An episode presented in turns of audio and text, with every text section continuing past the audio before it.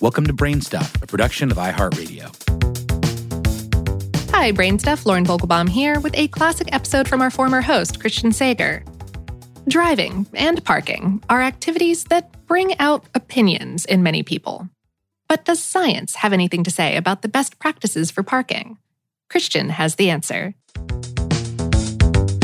Hey, brain stuff, Christian Sager here. Whether it's cooking an egg, skinning a cat, or building an underground bunker to prepare for end times, there is usually more than one way to do most things. When it comes to driving a car, for example, motorists tend to have some wildly varying ideas about how to best get from point A to point B. That's not to mention timeless driving debates over how to occupy the far left lane on a highway, when to turn on your lights, or if you should pull over for a funeral procession. Then there's the question of what to do when you want to stop driving and leave your car somewhere. Many motorists are united in their strict aversion to parallel parking, but how to navigate other spots is still a source of some debate.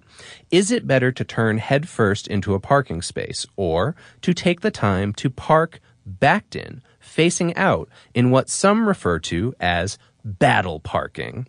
Buckle up for the answer. For both safety and efficiency purposes, the experts say it is usually best to back into a parking space. That's because having a wide field of vision is more important when you're pulling out of a parking space than it is when you're pulling in.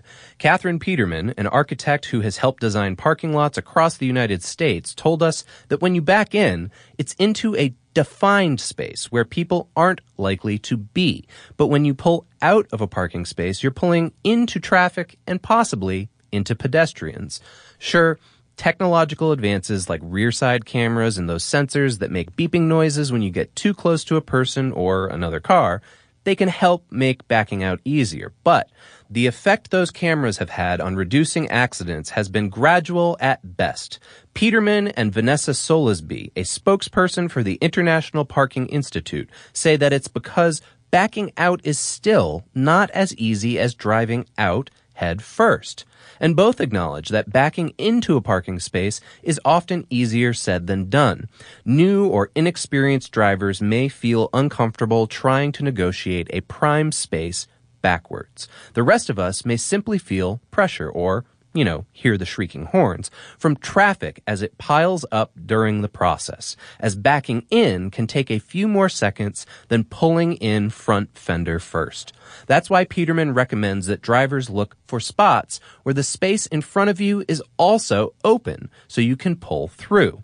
But convincing folks to back that thing up is going to take some time. That's especially true as smartphones, smart dashboards, and other technological advances within cars compete for drivers' time and attention.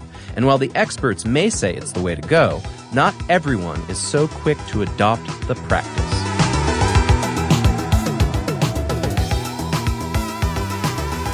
Today's episode was written by Chris Opfer and produced by Dylan Fagan and Tyler Klang. For more on this and lots of other topics, visit howstuffworks.com. Brainstuff is a production of iHeartRadio. For more podcasts from iHeartRadio, visit the iHeartRadio app, Apple Podcasts, or wherever you listen to your favorite shows.